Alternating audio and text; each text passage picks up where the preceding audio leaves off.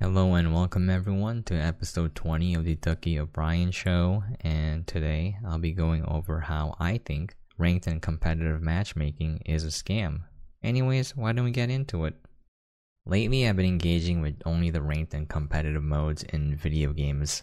I guess I just don't like fun anymore, and suffering is the only way I feel alive. However, after spending hundreds and even thousands of hours playing competitive modes across a wide variety of genres, I came to a singular conclusion. Ranked and competitive matchmaking is a scam. Now, some of it is definitely a case of what modern gamers will call quote unquote a skill issue, and the solution is to get good. And I realize that. But there is something larger moving in the shadows of game development that is way more nefarious in nature. In order to show my point, we can go back and observe what ranked and competitive matchmaking looked like in the past and compare it to present day matchmaking. I remember the concept of ranked matchmaking way back in my college days. Those were fun times. I would skip class just to play Team Fortress 2, which had just come out in the orange box bundle. That should give you guys a clue as to how old I am. The sheer amount of the cake is a lie references would make one shudder. Anyways, I would be playing a copious amount of Dota 1, which was just a Warcraft 3 mod back in those days, and that was where I was first introduced to the concept of ranked matchmaking. There would be a bot that would record and track your estimated skill level by assigning you a skill number, and the bot would try to match you against similarly skilled opponents. As time went on, the concept of ranked matchmaking and an assigned skill level became way more prevalent. The goal was simple back then. The only purpose of matchmaking was to determine your true skill level as accurately as possible and to give you a fair match by matching you with and against similarly skilled opponents. The goal of people choosing to engage with ranked matchmaking was to play competitively and to get better over time. Now, there was definitely flaws to ranked matchmaking. No matchmaking system was perfect, and instead of a system that was based on true skill, which is very hard to approximate, it became a system that was based on rank. Here is what I mean. A high level player in bronze is quite obviously not in the lowest skill tier of the game, but that's what their current rank happened to be. The system would then proceed to match the high level player against other bronze players, but since they have a much better grasp of the game, they should theoretically win more games than lose and manage to climb to a higher rank until they hit an accurate approximation of their true skill level. Now, this is the ideal situation, but the nature of competitive gaming, especially team oriented games, tell a much different story. Since team oriented games depend heavily on other players, tracking only wins and losses may not be an accurate metric of skill. For example, a high level support player in Overwatch 2 would have pretty high damage and healing numbers while keeping the number of deaths relatively low. Utility, however, is something that is a bit more of an amorphous metric that is way harder to track accurately. For example, how would the matchmaker be able to tell the difference between a sleep dart that denied an ulting Genji that would have wiped a team versus a sleep dart that had no value? This is something very hard to measure. Wins and losses were the main metric game developers were able to track back in those days, as well as matchmaking theory being something relatively new. This resulted in a system that, for better or worse, revolved heavily on your current rank determined mostly by wins and losses instead of your true skill. Your rank was as close an approximation to your true skill as the developers could get to. The sole purpose was still to accurately as possible determine your true skill level and give you as fair of a match as possible. Now, fast forward to modern day gaming. If you scroll through the forums discussing any modern game that has a competitive mode, the discussion of ranked and competitive matchmaking is usually one of the more prominent discussions, with complaints about the matchmaking being at the forefront. There is a reason for this, and it goes beyond the mere possibility that the implementation of the matchmaking is severely flawed. I would like to posit here that the real reason of discontent is that the sole purpose of modern day competitive matchmaking has shifted from accurate skill prediction and fair matches to a system that is solely designed to take up as much of your time as possible with little or no thought given to fair matches. I will, of course, back this claim up. Let us first take a look at the issue from a logical standpoint based on how game developers act as a corporation and then look at the actual factual evidence that supports these claims and take it beyond mere speculation to the reality that is modern day gaming. Now, when I make these claims, I'm not saying they are true for every game developer, but it certainly is more plausible and prevalent for larger developers, especially those with public stock offerings. The first thing to consider for the shift in modern day matchmaking design is that an increase in engagement by the player base leads to an increase in the likelihood that they would engage with microtransactions. This is something that gamers see on a regular basis for most modern games from bigger developers, even single player games and cooperative PvE games. Games such as Warhammer 40k Darktide and Diablo Immortal come to mind as more recent examples that I have personally come across. Competitive matchmaking is by far the easiest and cheapest way to get an increase in engagement from players. Single player games and PvE games require to create actual content in the games, whereas a ranked or competitive mode only requires you to have rank indicators.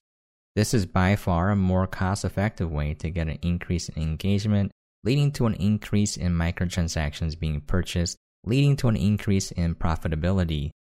This makes the company way more attractive to potential investors as well.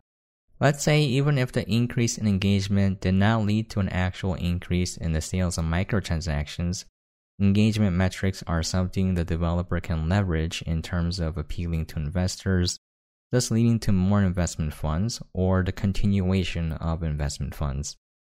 The second, more nefarious reason for the shift in matchmaking design is that by simply retaining your engagement, you are spending way less time with competitor products. This concept is seen in big tech companies, especially those dubbed as FANG, Big Tech, the Big Five, etc.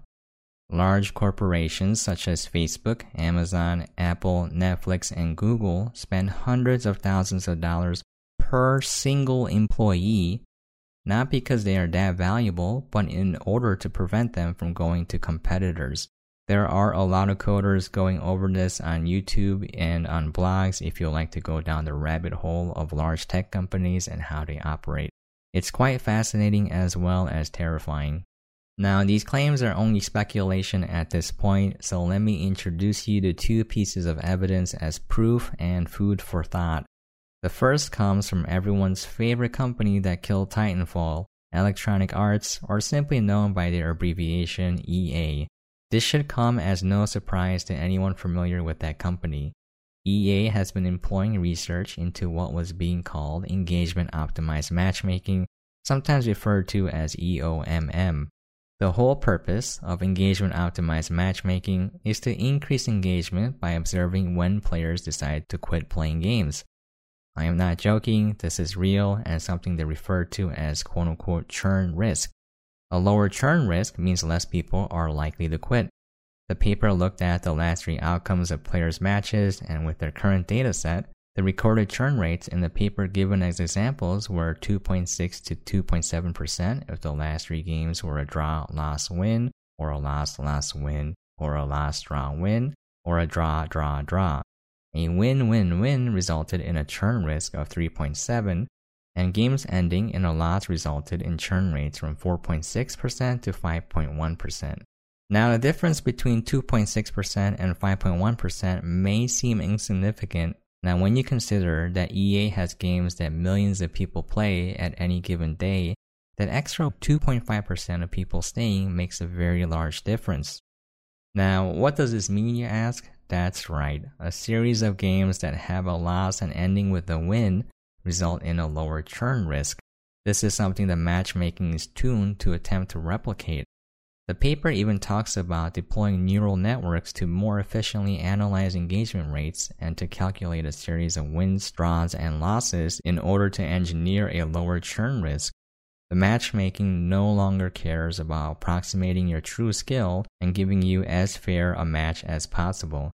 Its main purpose is to make you play as long as possible.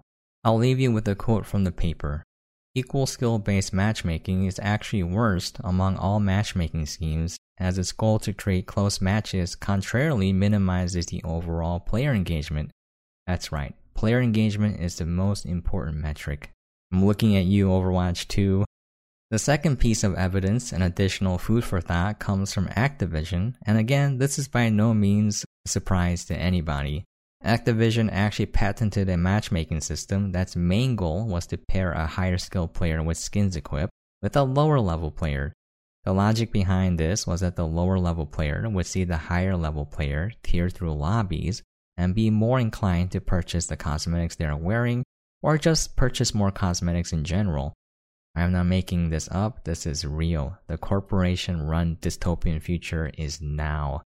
Now, there are more pieces of evidence as well as anecdotal observations from the gaming communities out there, but they are too numerous to cover in this video. We could literally go over hours and hours of people's personal experiences. So, hopefully, these two pieces of evidence are enough to show that game developers and publishers are intentionally designing games with the sole purpose of taking as much of your time as possible and to increase engagement with microtransactions. The point here is that the irrefutable intentionality is there, and not only does it simply exist, it is acted upon. I will end with some personal anecdotal observations and my own personal experiences in engaging with these systems. I poured over a thousand hours into Apex, about 900 hours into Overwatch Comp, and approximately over 3,000 hours into Dota 2, as I played the game when Playtime Tracked was not an available feature in Steam. For Apex, I remember how comp was like. For Bronze, it was actual Bronze players. I would see people with no aim, no movement, and generally no game sense, as people would just run across open ground not paying any attention. I would actually run across players that couldn't hit me even if I stayed still. It would be relatively easy to hot drop every game and stop my way to plat, Plat was where my skill level was tested and I could no longer hot drop, but I had to play a little bit more carefully and pick and choose my engagements. I had to actually get better at the game to climb. This is how ranked matchmaking should be. If you do not belong in a certain tier, it should be easy to climb out, but also means that people would spend less time with matchmaking. They would have an easier time climbing to their approximated skill level and then have a more difficult time ranking up, and this is where most people would quit and either play a different mode or a different game. Now, fast forward to current Apex. Everyone who played Apex regularly did notice a difference in matchmaking after a certain point, where even bronze matches were incredibly sweaty. Even in the lowest levels of bronze, I would see people that would line up a perfect beam to my head, and I would constantly see people tap strafing, making them more difficult to hit. These were obviously not bronze level players. The sole goal of this matchmaker was to make sure I spent as much time as possible playing ranked. The present implementation of ranked in Apex makes this even more obvious. Instead of ranking up based on skill, you will rank up based on placement. If you are in the top 10, you are guaranteed a positive 20 ladder points, or LP, regardless of if you have any kills or not. If you are not in the top 10, even with like 5 kills or so, you will end up with a negative LP, and to make matters worse, you can now D-rank in Apex. This means not dying is the main goal of ranked, and this lets anyone who chooses to rat be able to climb the ladder. However, the trade-off is that you spend way more time climbing. To climb one tier, for example from Bronze 5 to Bronze 4, it would take 1000 LP. If you were to place in top 10 every single game, which would be difficult to do, and take roughly 20 minutes per game doing so, that will result in 17 hours per tier. That's around 85 hours per division. That's around 510 hours to reach diamond just by ratting to top 10 every game. Obviously, it would take more as it would be more difficult to survive as you get higher. Now, obviously, it would take less time for a skilled player, but those in the upper echelon of skill make up an incredibly small percentage of the player base. To make matters worse, the game now matches you based on a hidden MMR estimation and not your current rank, making winning firefights in Apex much more challenging. The vast majority of players sit in the lower ranks, and this means a lot more people are going to spend way more time playing ranked because now it's easier to climb in exchange for spending more time ratting. This does affect the game. Now it is way more prevalent to see people being more hesitant to take fights, and way more people using snipers and marksman rifles. Don't even get me started on Overwatch 2. I can make an entire video series of how terrible Overwatch 2 matchmaking is. But I'll just give it a brief dishonorable mention as the worst possible matchmaking system known to gamer kind, especially when compared with Overwatch 1. I still don't get how you take something that existed and make it way worse. I just don't get it. Now, some may say if the matchmaking systems are that deplorable, just choose not to engage with it. The problem is that these systems are incredibly deceptive and engineered to be incredibly addictive, just like a digital drug. Just look at concurrent player counts for these games, they remain high. And just like a drug addict that has built up an immunity, I only play these games to avoid a low now. There are no more highs, and that is one reason why I don't enjoy modern games anymore and why I personally believe ranked and competitive matchmaking to be a scam. Thank you for your time and thank you so much for listening. If you would like to share your thoughts and experiences, please feel free to leave a comment down below. I would love to hear from you guys. And as always, hope you guys are staying safe and sane out there, and I'll catch you guys next time. Also, hashtag FBlizzard.